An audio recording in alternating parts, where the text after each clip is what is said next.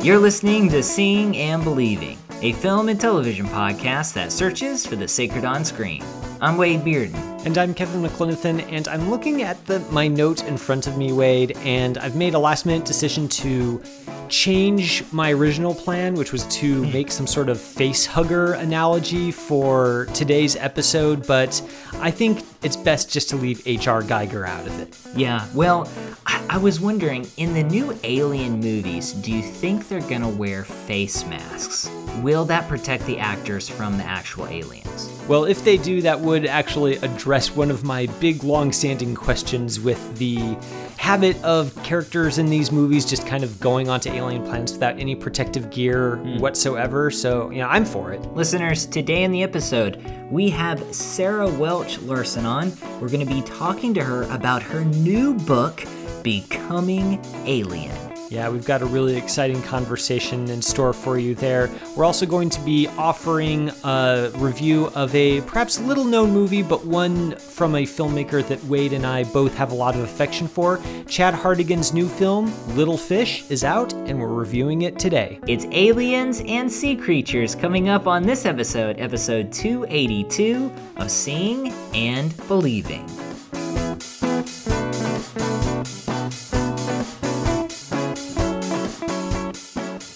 We are here with this week's episode of Seeing and Believing. We're going to talk about the new film Little Fish here in a moment.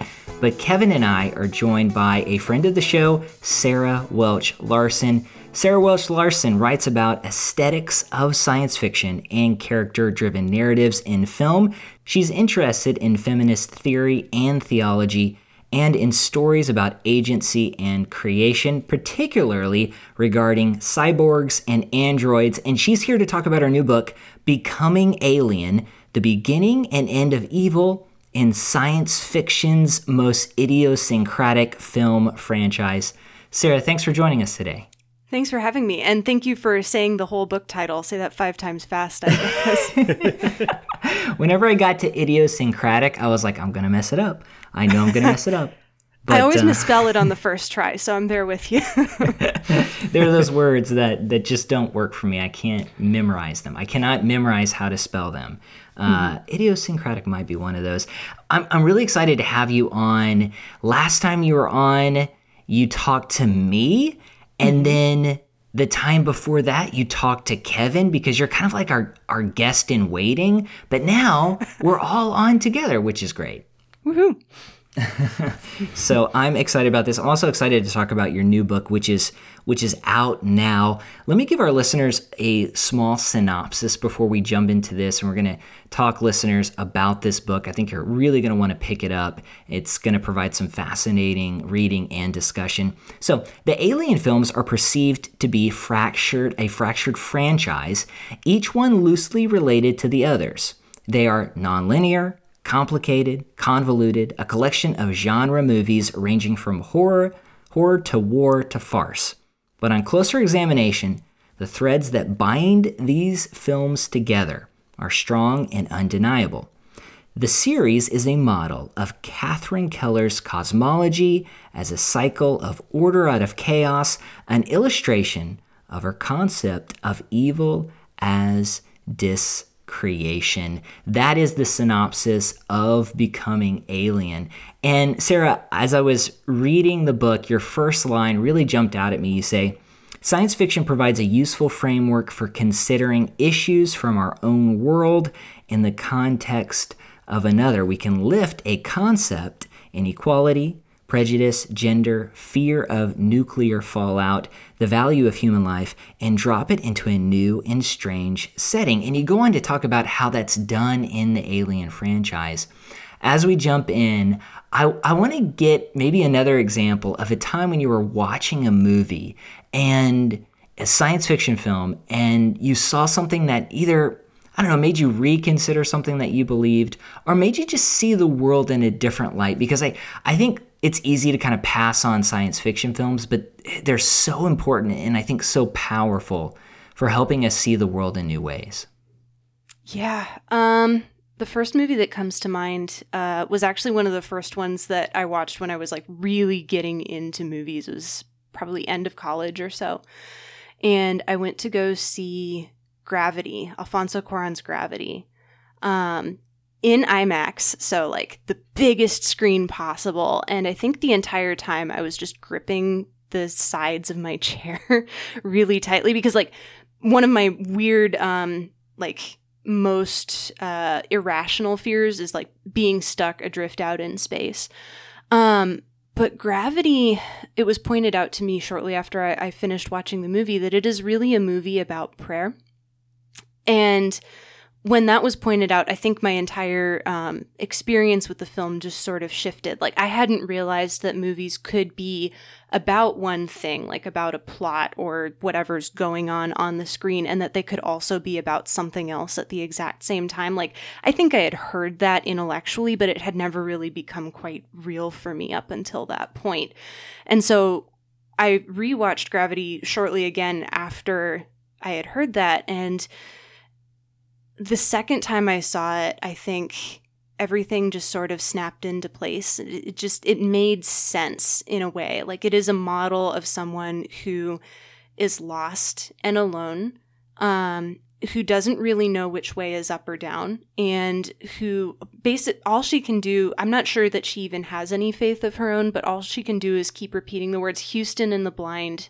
Do you copy Houston in the blind? This is what's happening to me. Like, can you hear me? Can you give me directions?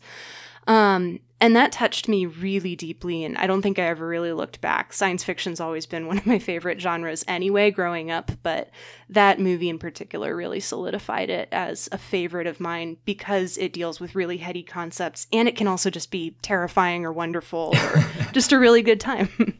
yeah, yeah. Yeah, it, it, that's a really good uh, example also of just how science fiction can work on on multiple levels just it, even in different uh, viewing experiences. So you're not just taking it all in at once. You can like watch it one time and enjoy it on one level. The next time it'll be not a different film and not even a completely different experience but just you appreciate on a different level.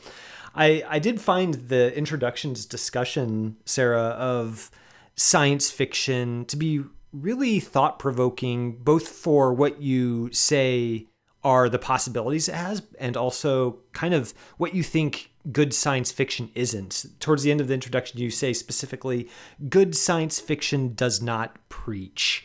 And um, I think that's actually, you know, there might be some science fiction writers who might take issue with that. I'm thinking of, you know, Gene Roddenberry's Star Trek just loves its uh, didactic morals and everything. So I'm kind of wondering, like, uh, at what point did you kind of arrive at that ethos of, of science fiction or, or what goes into that uh, that assertion, I guess, about uh, what makes for a good science fiction story and and film some of it's personal preference if i'm being perfectly honest. Um, i i don't like being preached at so i have a hard time with stuff that does preach at me.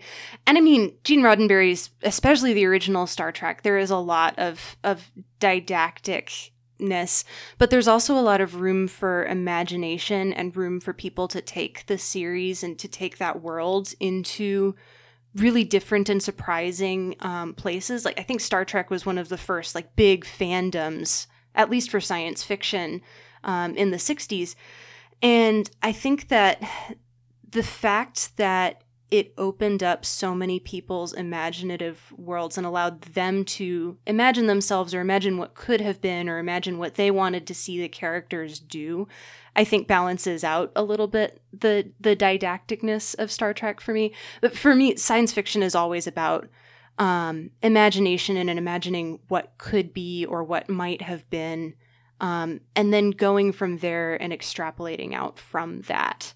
Um, not so much saying this is how the world is, but maybe this is how the world probably could be, and then what are we supposed to do with it? No, and I think that's just a fantastic way to kind of look at science fiction in general. And I think that you do that here with the Alien franchise. And I'm I am impressed at the way you examine each film on its own terms while also saying, hey, they are unified in many ways. And one of the central focuses of your book is uh, Keller's face of the deep. And before reading your book, I was unfamiliar with that work. Could, could you take a, a minute and kind of give us, I don't know, maybe a synopsis of Keller's Face of the Deep, and then maybe tease out some connections that you found between her work and the Alien franchise? Absolutely. I'm always glad of the excuse to talk about Catherine Keller's work. Um, so, Face of the Deep, um, A Theology of Becoming, uh, is a theology work by Catherine Keller uh, from 2003. And in it, the, the primary focus of the book is to challenge the doctrine, the doctrine of creation ex nihilo. Um, she specifically looks at the first two verses of Genesis um, where it talks about in the beginning God created the heavens and the earth, and the um, the face of the earth was formless and void. And she takes that idea of the face of the earth being formless and void as a direct challenge to this doctrine that God created the earth out of nothing. Her idea is that God took the possibility of being and ordered it in a way that creation could form relationships so that created beings could be in relationship with each other and with God. And then naturally, from that idea, you get um, this concept of sin, where sin isn't necessarily like violence or sin isn't necessarily just disobedience, but sin is inherently the denial of the interrelationships between created beings. Um, where human beings say like no you're not as good as me therefore like i'm going to do this to you or human beings deny their relationships with God and disobey. It's it's all a denial of relationship and then in in doing that sin becomes a way of treating the other as not being as important as yourself. Um, and through that lens, I think the Alien series sort of makes a lot of, of a lot of sense. You you have a lot of different examples of evil within these movies where the alien denies the humanity of the creature of the of the people that the alien comes up against. It literally covers their faces. It treats them as incubators for its young. It it dismembers them in horrifying ways. But then you also have the evil things that human beings do to each other, either on a corporate level, where the Weyland Yutani Corporation literally takes the crew of the Nostromo in the first movie and says, um, You're not really like your your lives are not our priority. Our priority is to be able to get this thing that will allow us to make more weapons and then make more profits. So the crew's life is essentially forfeit.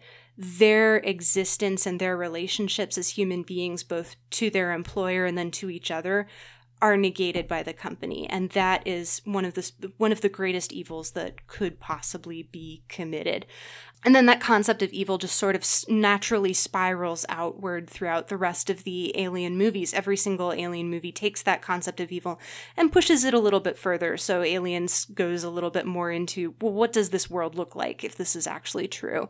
Um, and i just found that fascinating and i found that that was the only way for me to be able to read all of these movies as being I don't know a I don't know a cohesive universe because they're all very different and they're all very different genres and they're all very different storytellers and even though the bare bones of the stories are the same they're really elaborating on on the same concepts they're telling it the story in different and much more complex ways the further the further you go into the franchise which I found very interesting.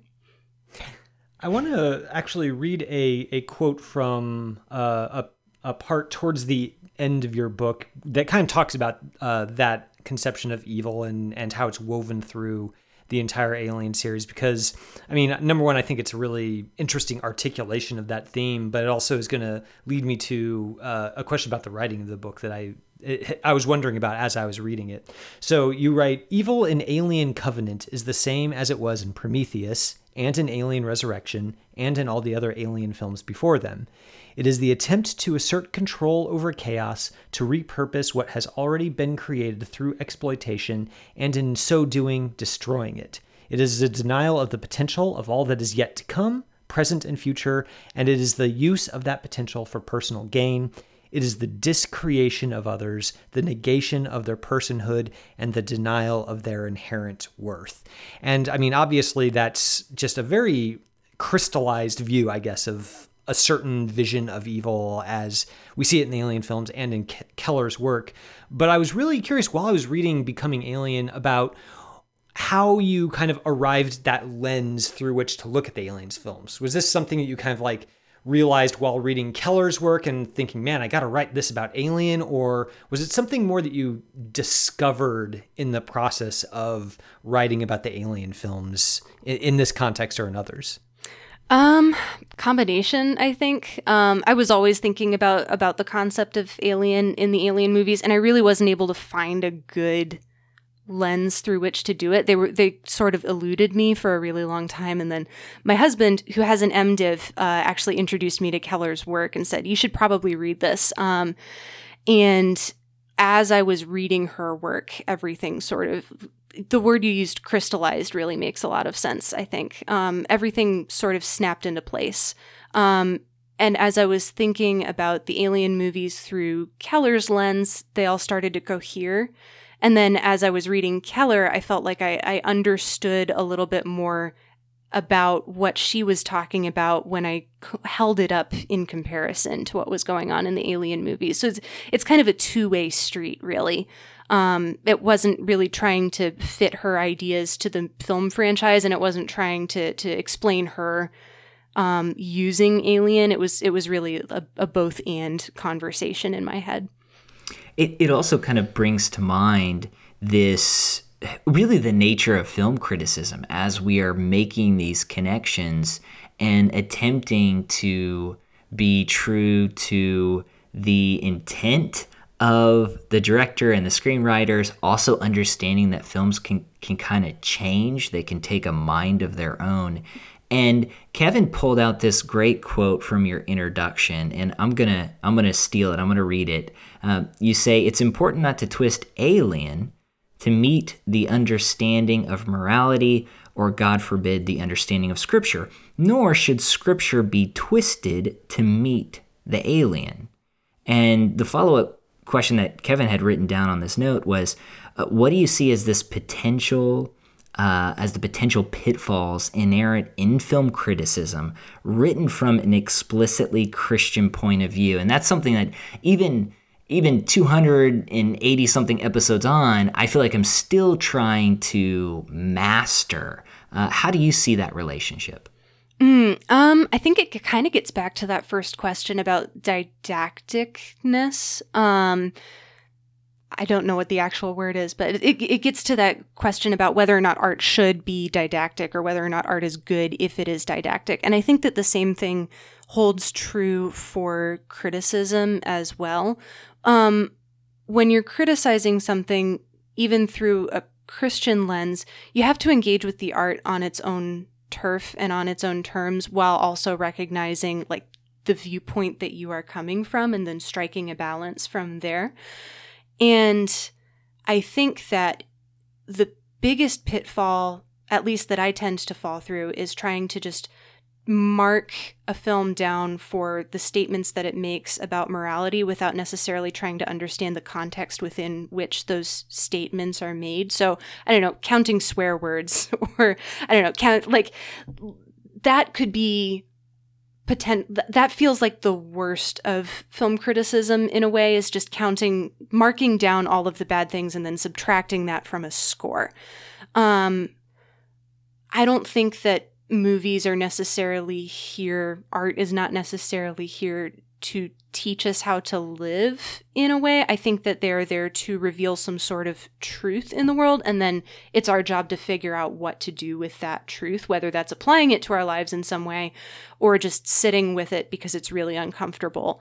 Um, so a lot less, and and I think that in doing that, um, you also make art a little bit more of a two way street too. You're not just looking to art for directions, um, or you're not looking to art for instructions, um, you're also looking to engage with art and then maybe push back against it a little bit. Um, and I think that some of the best criticism, I, I would love to be able to eventually do this someday um, with my own criticism, but I think that the best criticism um, understands where the art is coming from and then rises up to meet it.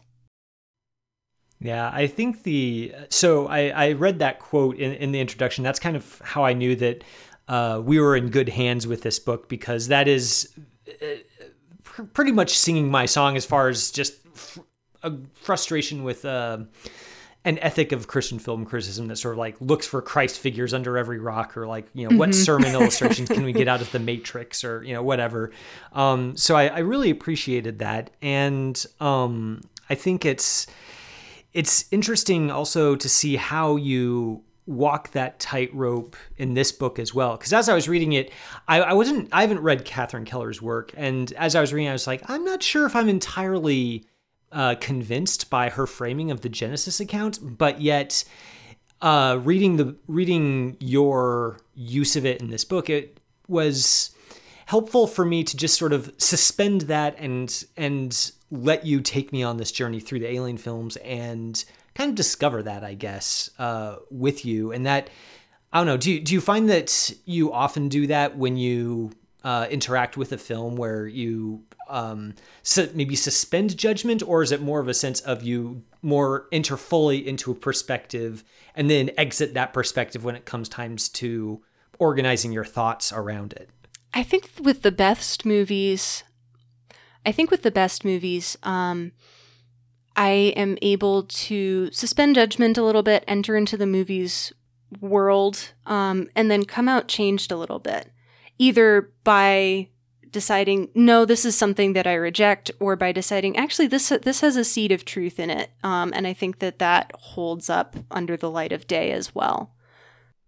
Yeah, yeah, I, I think that's a great way to go about it, and just kind of uh, examining the perspectives of others and allowing ourselves to be challenged, wh- whether it does change our perspective or just help us to kind of see the world differently or see others differently is is so very important.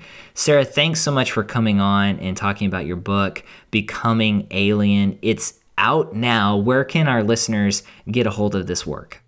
Uh, they can get a hold of it from the Wipf and Stock website. That's W I P F A N D S T O C K. Um, they can also find it. Um, I have been shouting about it constantly um, on my own Twitter account, so that might be the easiest way to find it um, at this point right now is a link from there.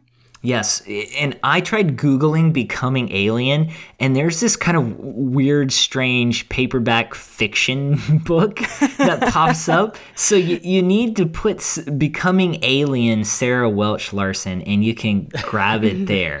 Uh, and what's I, cool is there's a saw, there's a, a paperback copy and a hardback copy, which I think is is cool. If either one you want.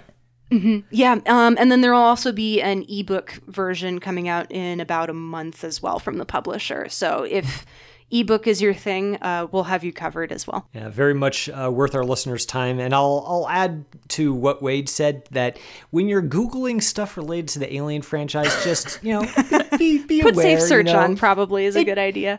Yeah, H.R. Giger uh, related image searches can get pretty gnarly. So you know just uh, exercise a good dose of wisdom, but definitely uh, keep an keep an eye out for for Sarah's book because it is it is definitely worth your time, whether you're a, a critic or just a, a lover of films. Sarah, thanks so much for coming on. Thank you so much for having me. This was great. It's a shame we can't take some of them. The dogs. They've been putting down so many recently.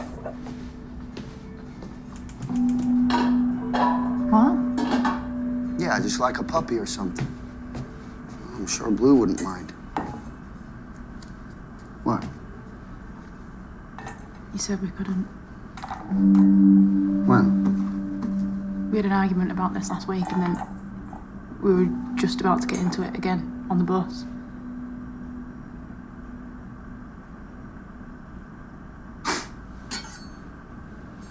Very good.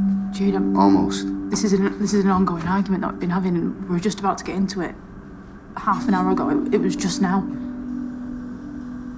I don't remember that. Oh my god.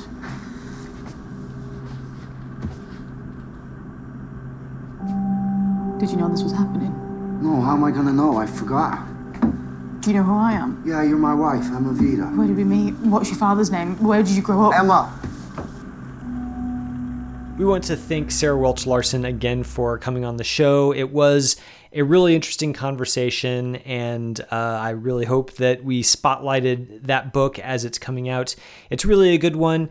I also want to put a spotlight, Wade, on uh, our Patreon page, which is one way that our listeners can help support the show, help keep us going, and maybe get a few rewards on the process. There are lots of tiers that you can donate to when you become a patron. One of those is the $5 a month tier, and I'm going to catch you off guard a little bit this week, Wade. I'm going to turn the question around on you. What can you buy for $5? okay, okay. So we're talking about Alien, and Alien, the first Alien, was directed by Ridley Scott, of course, Sir Ridley Scott. I have no idea if he's a Sir. Um, and for five bucks, you can actually get a VHS copy of his Russell Crowe film, A Good Year. And what people don't know is this was actually the last film that made it to VHS before they discontinued uh, VHS cassettes altogether. So it really is a collector's item. It, I you, you know I don't really follow that kind of stuff that closely. Is that true? Is that really uh, the last film that ever was released on VHS? I know probably not. Probably not. Aww. But it, there's a chance. Here, well, here I was hoping that you had actually just had this incredible factoid just pulled out and ready to go for that question. So I'm a little bit disappointed, oh, but man. that maybe that was just too good to be true. Mm-hmm. A very impressive thing to find for $5 in any case. But if you don't want to get Russell Crowe's uh, vehicle a good year on VHS, you can send those $5 our way. Just go to patreon.com forward slash seeing underscore believing underscore podcast and donate there. We would love you forever if you did that. But for now, Wade, we're going to turn our attention to our review of Chad Hartigan's Little Fish. This is a film that just came out, uh, I think, a few weeks ago and is now available on demand on most streaming platforms. Here's a synopsis of the film. When a married couple, played by Jack O'Connell and Olivia Cooke, finds that a new sickness is sweeping the globe, one that causes the infected to slowly lose their memories, they have to contend with the looming specter of forgetfulness, the fate of their own relationship, and what happens when one loses one's experiences with the person they care about the most. This is, of course, as we mentioned before, directed by Chad Hartigan. You and I both, Wade, really liked Hartigan's film. This is Martin Bonner, a really sensitive indie drama uh, that was just, did not get a whole lot of attention, but was uh, really astounding in the sensitivity of its portrayal of its characters and just how Hartigan was able to find such luminous drama in such a small scale story. With Little Fish, Hartigan turns to more genre fare. This is kind of a sci fi inflected, maybe a little bit of a dystopia in there, and it's instantly recognizable for anyone who has lived through the past year of a pandemic that ravaged the globe and caused all sorts of problems.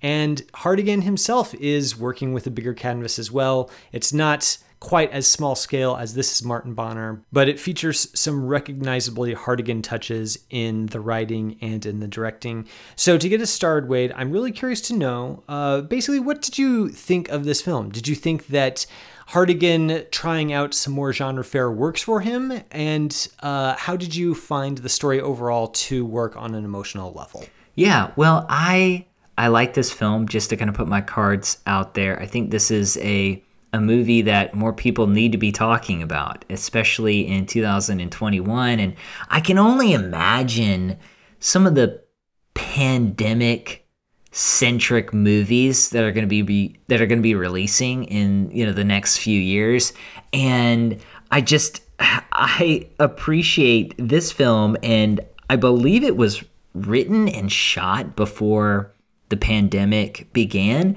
and yet it just it it feels it feels so real.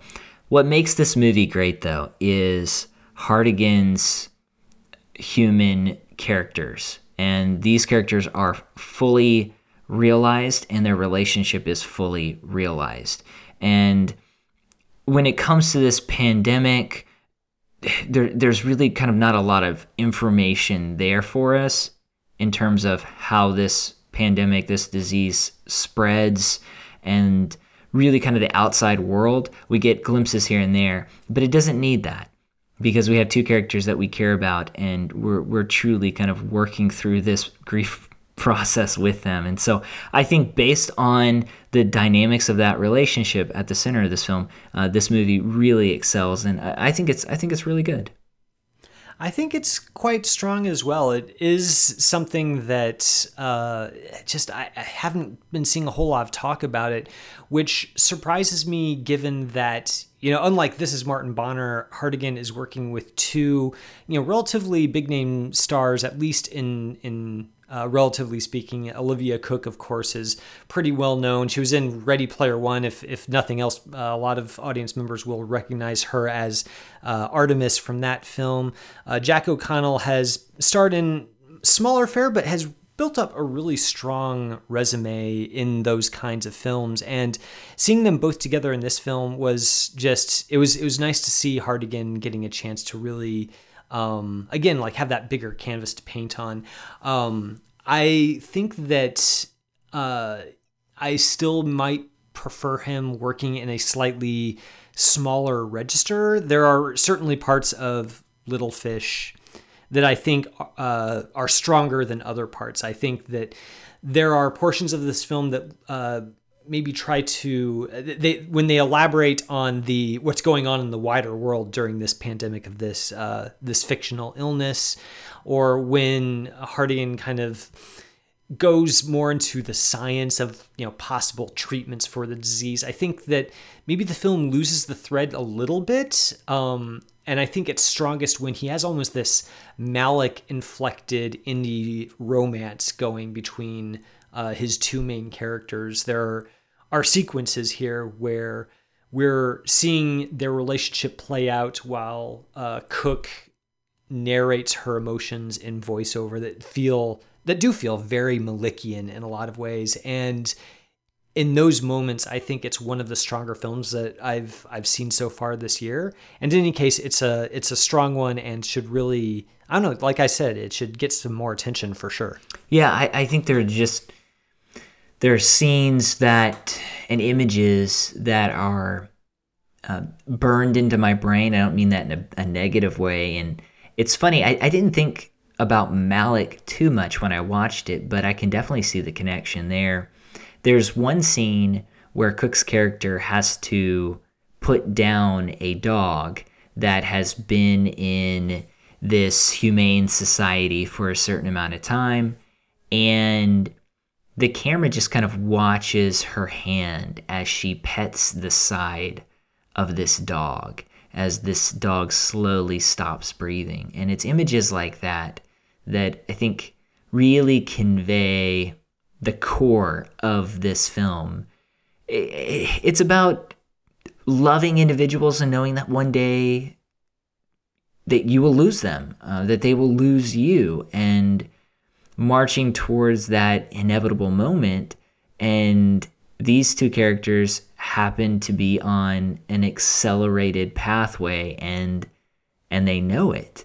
I think there are some other scenes with some amazing images. Uh, Hartigan will oftentimes employ too this uh, sort of slow zoom on a number of different scenes, which just adds to the paranoia. And so this movie, I feel like, balances a lot of different emotions. There's this claustrophobia, uh, this helplessness, this sense that you know we don't know where this illness is coming from. We don't know how to stop it. We don't know what to do, and it is in some ways a horror movie and then it's also a movie about a relationship and about the memories that make up our relationships.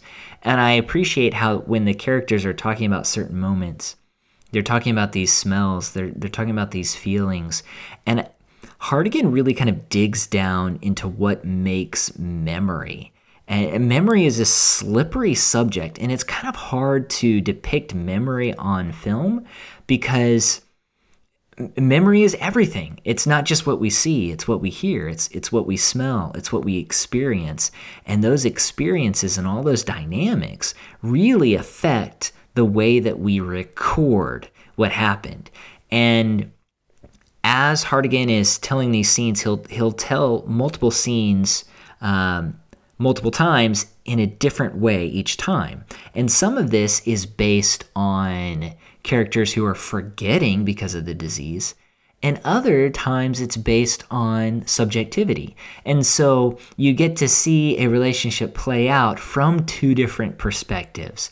One moment can mean two different things. And uh, I think that really says a lot about the way that we grow close to one another and the way that we get to know one another, celebrate, and remember one another. Yeah, it's that impressionistic feel that I think is this movie at its strongest. The the way that Hartigan is is able to suggest the experience of a moment uh, and how that can take on the same weight as as a literal memory. So he does employ a, a few devices that you know are pretty.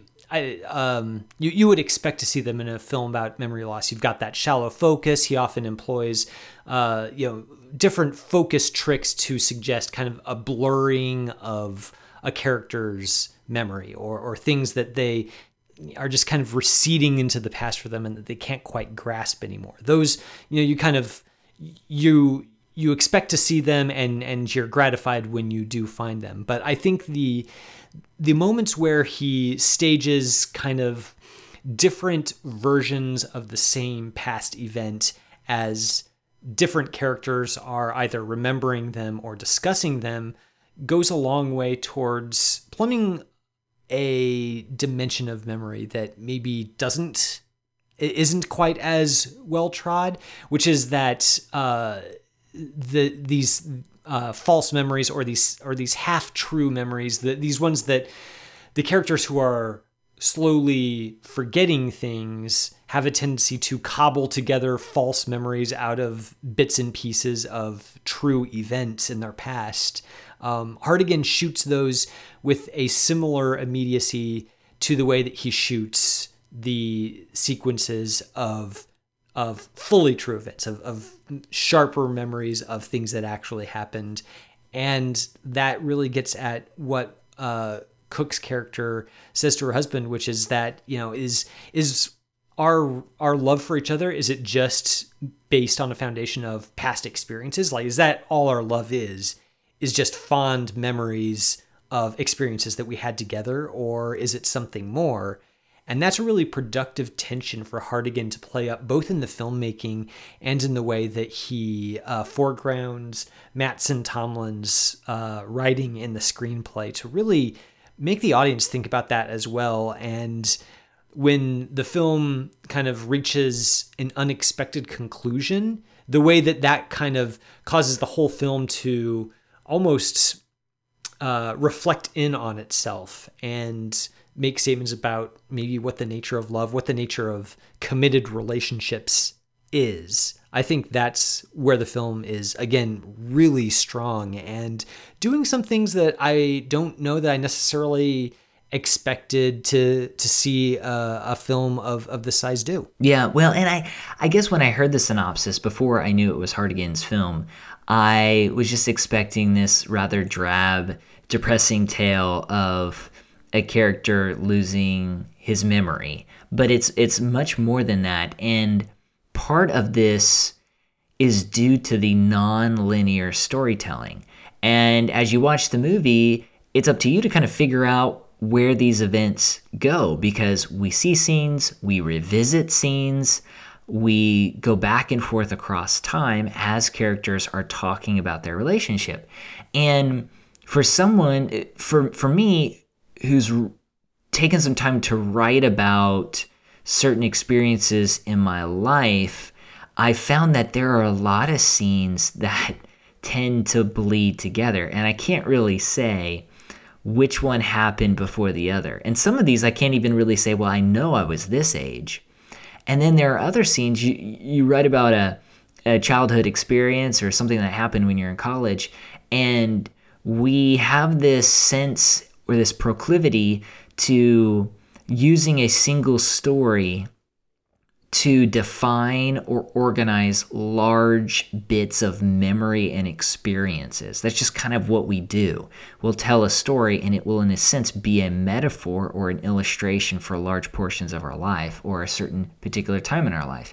And we see that kind of happening in this movie. And it's really, it's really very smart. I think it's very clever, but it, once again, it goes back to this relationship and the way these characters are remembering themselves and talking about themselves. And I think too, the chemistry between Jack O'Connell and Olivia Cooke is really fantastic. I think Cooke is is good in a lot of her movies. She's really great and one of her best performances is Thoroughbreds.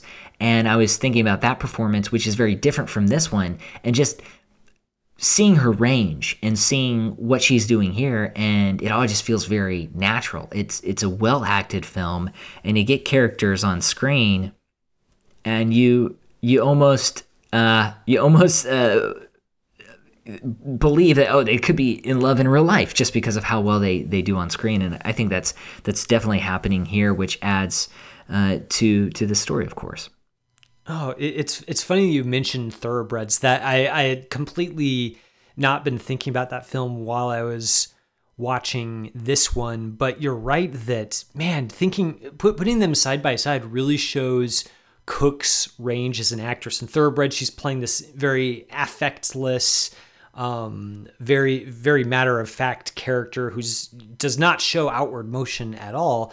And in this film, by contrast, she is just it, it's a very heart on your sleeve performance, and she really makes you feel the pain that that one would feel watching somebody watching a loved one slowly slip away and I, I, think in some ways the film really relies on her to be able to do that because so much of the rest of the film is you know it, it's it's impressionistic filmmaking but without someone like Cooke to to anchor that impressionism in raw re, you know relatable human emotion I I wonder if it maybe would have fallen flat. And Cooke basically ensures that it doesn't.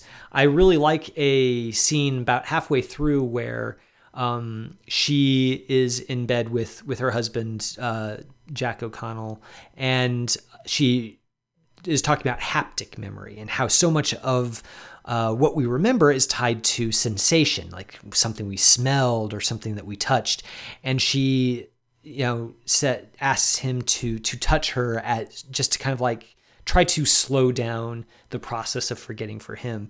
And Hartigan uh, has a split screen where he stays on their faces on one half of the screen, and on the other half, he has this extreme close up of O'Connell's hand, just kind of, you know, tracing a line along uh, her hip, along her leg. And it's just, it's a very intimate scene, not explicit in any way.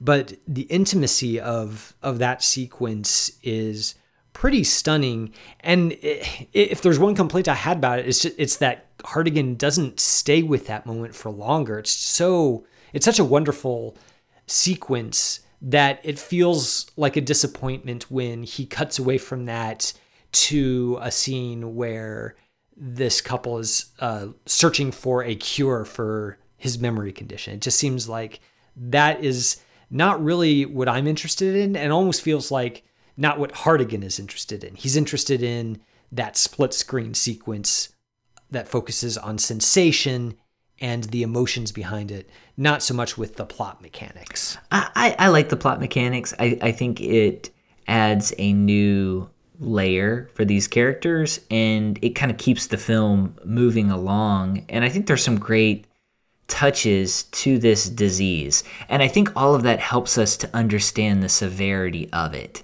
Uh, at the beginning of the movie, we see an image of someone floating in the water, and it's this fisherman who has just lost his memory and just decides to quote unquote swim home. And he's saved by someone. And then there's this marathon runner who's just kind of running in the middle of nowhere and forgets to stop running.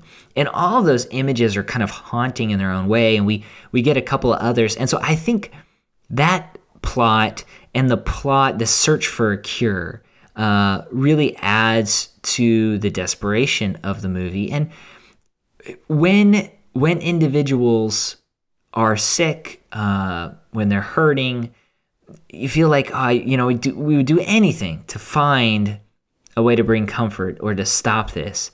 And so I, I think the plot kind of adds adds that new layer and it makes it, I guess, to me, kind of interesting because I, I like this this. I don't know if you would say science fiction, but this pandemic fueled, almost apocalyptic story to it all, uh, which elevates this from being, uh, you know, something like like I mentioned before, which is kind of slow, kind of boring, this you know, drama, um, but it, it adds a new layer to it, a new wrinkle.